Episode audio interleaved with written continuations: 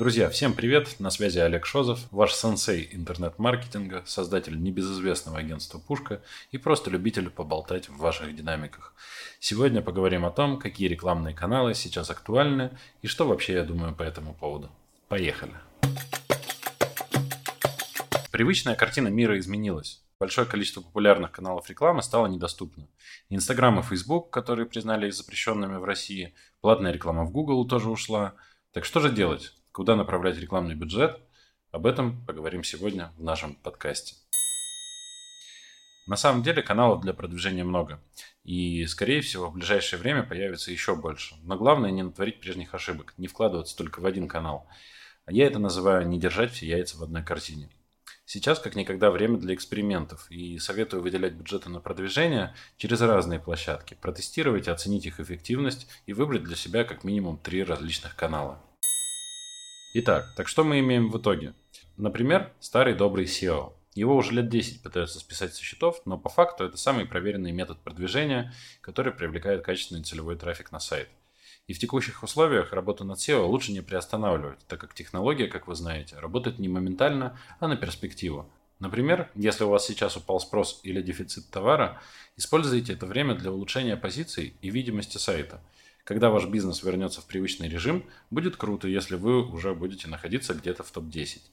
Учитывая то, что в РФ отключили рекламу в Google ADS, то SEO – это один из немногих способов привлечения трафика на сайт, позволяющий хоть как-то компенсировать потери. Едем дальше. Конечно же, это реклама Яндекс.Директ. Из-за отключения Google ADS в России конкуренция в Яндекс.Директе выросла. Ставки тоже выросли, но тем не менее многим этот канал продолжает приносить клиентов. Для эффективного продвижения изучайте запросы, так как не только вы одни планируете увеличивать бюджет Директа за счет средств из Google. По итогу цена за клик и конверсию может значительно вырасти, поэтому советуем разобрать ключевики и расширить семантику низкочастотными запросами. ВКонтакте и Одноклассники.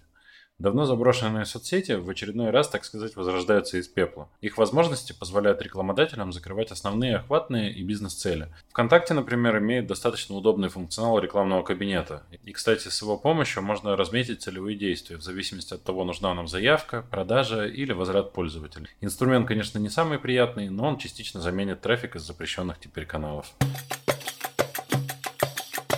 Конечно же, Telegram. Это тот самый мессенджер, в который перешла значительная часть аудитории из Инсты и Фейсбука.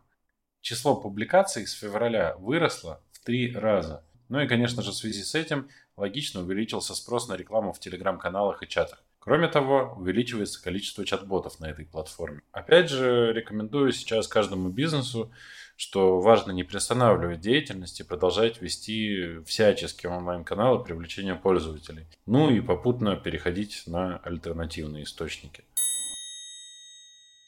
А следующие каналы вы, конечно, не ожидали, я думаю. Рекламные площадки. Авито, Юла и другие площадки – это уже не только доски объявлений.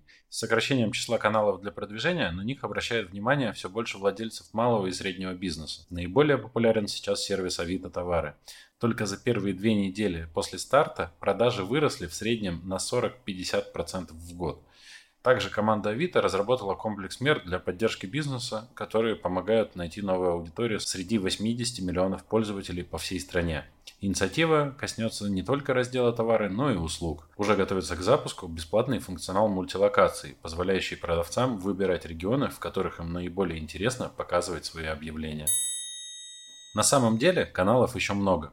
Реклама в картах, закупка рекламы у блогеров и куча-куча-куча всего.